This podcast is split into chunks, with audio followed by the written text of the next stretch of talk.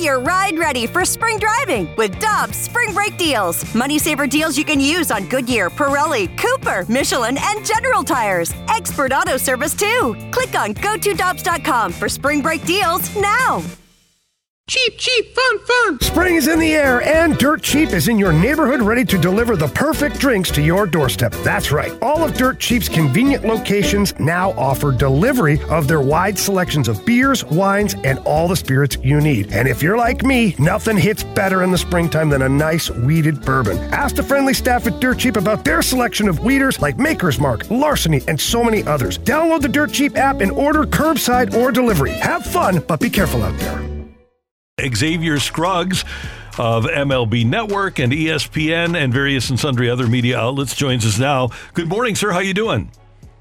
I'm doing great. How are you guys doing this morning? Good. We got to tell you that Michelle Smallmon has gone to ESPN. She's doing the the overnight Sports Center on radio. So Carrie, uh, former Pittsburgh Steeler, played uh, football here in St. Louis, played for the University of Illinois. Carrie is my new partner partner here.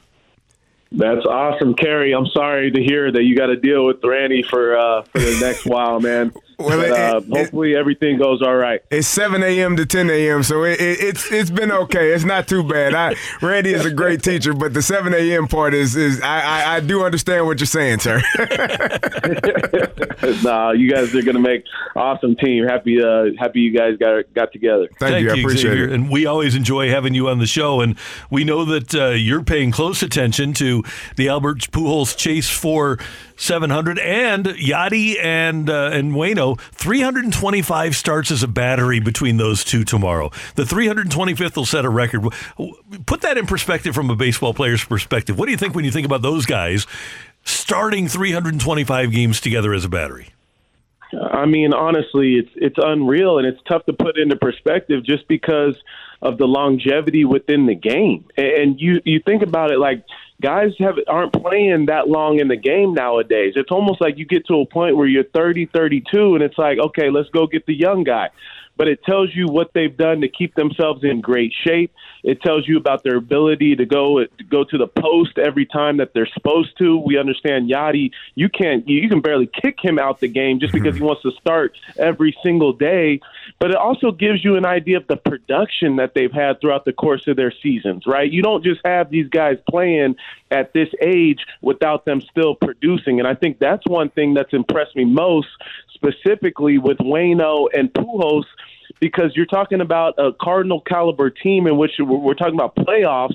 Like this team is, is bound to be one of the better teams even going into the playoffs. So I still love the fact that you have guys producing at this age for teams that are really doing something special in a really magical season when you talk about the types of players that we're talking about. Xavier, you, you hit a nerve when you said when you turn 31, 32, it's time for the for the young guy to come in because I, I, I know that all too well. Us former players know that feeling when, when they start looking at the younger people and not you anymore. Hundred percent, and I think that that's that was the case for me too. So Yeah. I, I definitely know, I definitely know the feeling. That's why I'm now doing the same thing as you on the broadcasting side, on the analyst side, because you still get to talk about some of these guys that you played with. For Right. me specifically, Pujols and Wayno being a, a, a mentee to these guys, they've been able to kind of carry me along the idea of okay, this is what it's supposed to look like as a professional. When I was in the minor leagues, I got to see Pujols every day put the work in um, inside the cage, out there on the field, uh, uh, defensively, offensively, and the same thing with Wayno. I, I got to be in the clubhouse with them. These guys are special guys for a reason. It's because they care more about the people around them than they do themselves, and naturally, the, the success comes off of that. Xavier, we were talking earlier about you know uh, players and and we were talking about the Brewers, how they traded away Josh Hader, and how the Cardinals uh, brought in Jordan Montgomery and, and Quintana.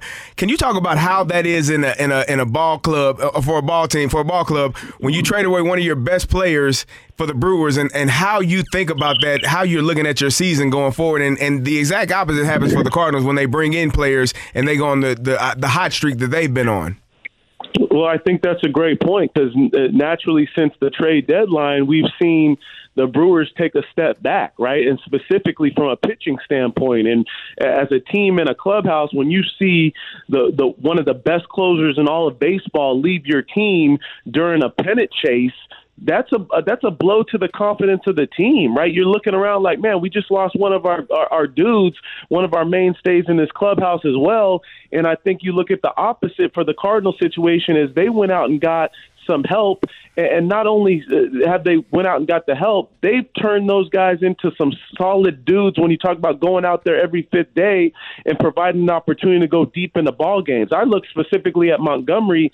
They've changed up his whole arsenal. So this is a guy in which the Cardinals went out and the same for Jose Quintana and figured out, okay, how can we not only insert him into our rotation, but how can we make sure that his arsenal is going to be allowed to give him the most success facing these teams down the stretch. And we've seen that specifically with these guys. So you have to give credit to not only the front office, but also you look at Oliver Marmol in his first year being a manager, being able to go out there, manage the bullpen the way he has, go out and give put guys in the best position to succeed, uh, make the right decisions. I, I can't say enough about what this guy has done in his first year in a managerial stint in St. Louis. Did you run across him in the Cardinal organization at all? Absolutely. Me and Oliver actually played together in uh, in single A, and then throughout our years as he was coaching in the minor league levels, we always kept in contact. He's a close friend of mine. We still talk regularly. I actually just asked him yesterday hey, what's the deal with the uh, with the uh, the pepper grater with Lars Nootbaar? and he was like, man, X, if I knew, I would let you know. so it's just we still have a great relationship, and, and I'm still picking his brain and trying to learn from him because he's in a great position as a manager. So here's here's what happens: the Cardinals grind out at bats, and so Lars wanted to signify that. So he gets to second base, and he he would feign the pepper grinder, and then I think they were in Pittsburgh, and somebody either stole or bought a pepper grinder, and so they've got it in the room now. They took him out for his birthday dinner, yeah, his and they, birthday and they dinner. walked away from the dinner with a pepper grinder. So it, it's uh, an homage to them grinding out at bats. There you go. That's so awesome, and that's so the Cardinals, right? That's that's the perfect example. Hey, Xavier, uh, when Mark McGwire was chasing 62 back in 1998, you know St. Louis, you, you played here. We'd be walking through a grocery store and they would break into the, the music in the grocery store to, to air the McGuire at bats in a grocery store as you're walking around shopping. And I have to believe that that's going to happen over the course of the next week to 10 days here as Albert approaches 700. You put up uh, a video on your Twitter last night. And by the way, follow Xavier on Twitter at Xavier underscore Scruggs. But you know how important this pursuit is, specifically in this town, uh, for this guy and this mark of 700 home runs. Man, this is it, it, it's it's hard to describe just because we, don't see people get to this point in their careers very often, and, we have to relish in the fact that this dude is going out there and putting on a show and hitting some historic numbers that we may never see ever in our game again. So I from a from a national standpoint, with me being with MLB Network, I, I'm still like I go in there and I'm like, yo, we we've got to show every Albert at bat because yeah. if we don't soak this in right now, then we're going to look back and we're going to be like, man, it, it was too late. You know, you we have to do it in the moment. And I just think that there's got to be an appreciation for what he's been able to do. And not only that, I still look at like I still look at the last at bat my my guy had that that drove the, uh, the and Albert hit the home run it's a it's a two one ball game. They're losing. It's supposed to be like a pressure type of situation. 2-0 count. He just does what we've seen Albert do for so long: use the middle of the field and drive it to the furthest part of the yard. Like it, it's it's still like impressive to me what he's been able to do in clutch situations.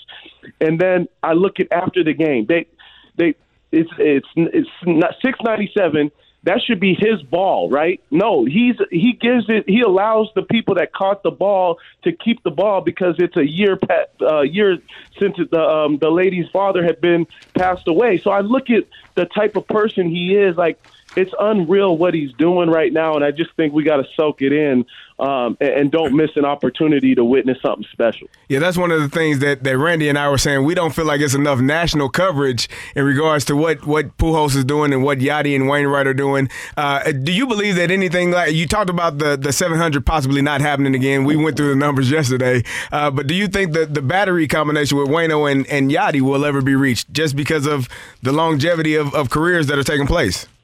No, I, I don't think that's going to happen again. And I just look at you. You don't see not not only from a pitching standpoint, guys having the longevity Wayno has, but even from a catching standpoint, right? And and you also look at catchers nowadays; they don't start every game. So you look at a lot of times you'll have now the two catchers they'll go they'll split games. Yadi been starting games for such a long period of time, and like I mentioned earlier, he, he's going to tell the manager, "No, I don't need a day of rest. I don't need rest." So I think you you don't you're not going to get that any longer moving forward with as much as rest and recovery is as important as, is as important it is nowadays. Um, the same thing with limiting pitchers' innings throughout the course of a season. Um, it, the same thing with the length in which pitchers throw. Like we're not, we're just not going to see those types of things anymore. So that's another thing that we really have to soak in and understand that this is just as special.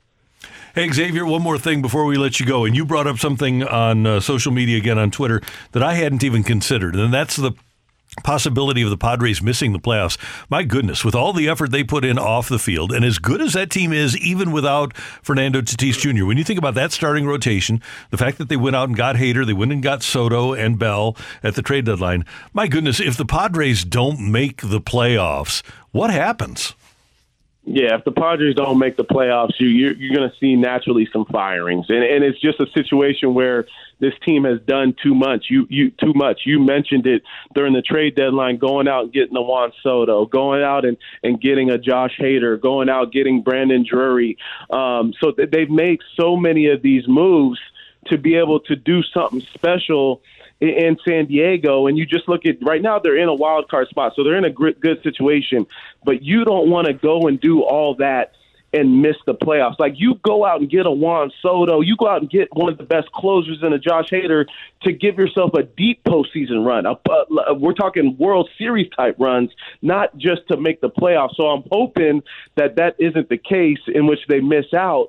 But I still look at we because of the downfall from last year and the reoccurrence of you know seemingly not doing enough as a team, but still having all the talent that's when you got to look inside the organization. See, so there's something wrong in a sense in, in which we cannot continue to have that happen. And me being from San Diego, like I want to see this Padres team continue to play good baseball and continue to make a name for themselves. So I'm just hoping that they end up making this postseason with the roster that they have. And you know what's interesting, Xavier, and we're fans, so we, we look at it from a different perspective. If the playoffs started today, the Padres would have to come here for three, and the Cardinals are dominant at home. We're just assuming that the Cardinals would beat that super talented Padres team in the first round of the playoffs.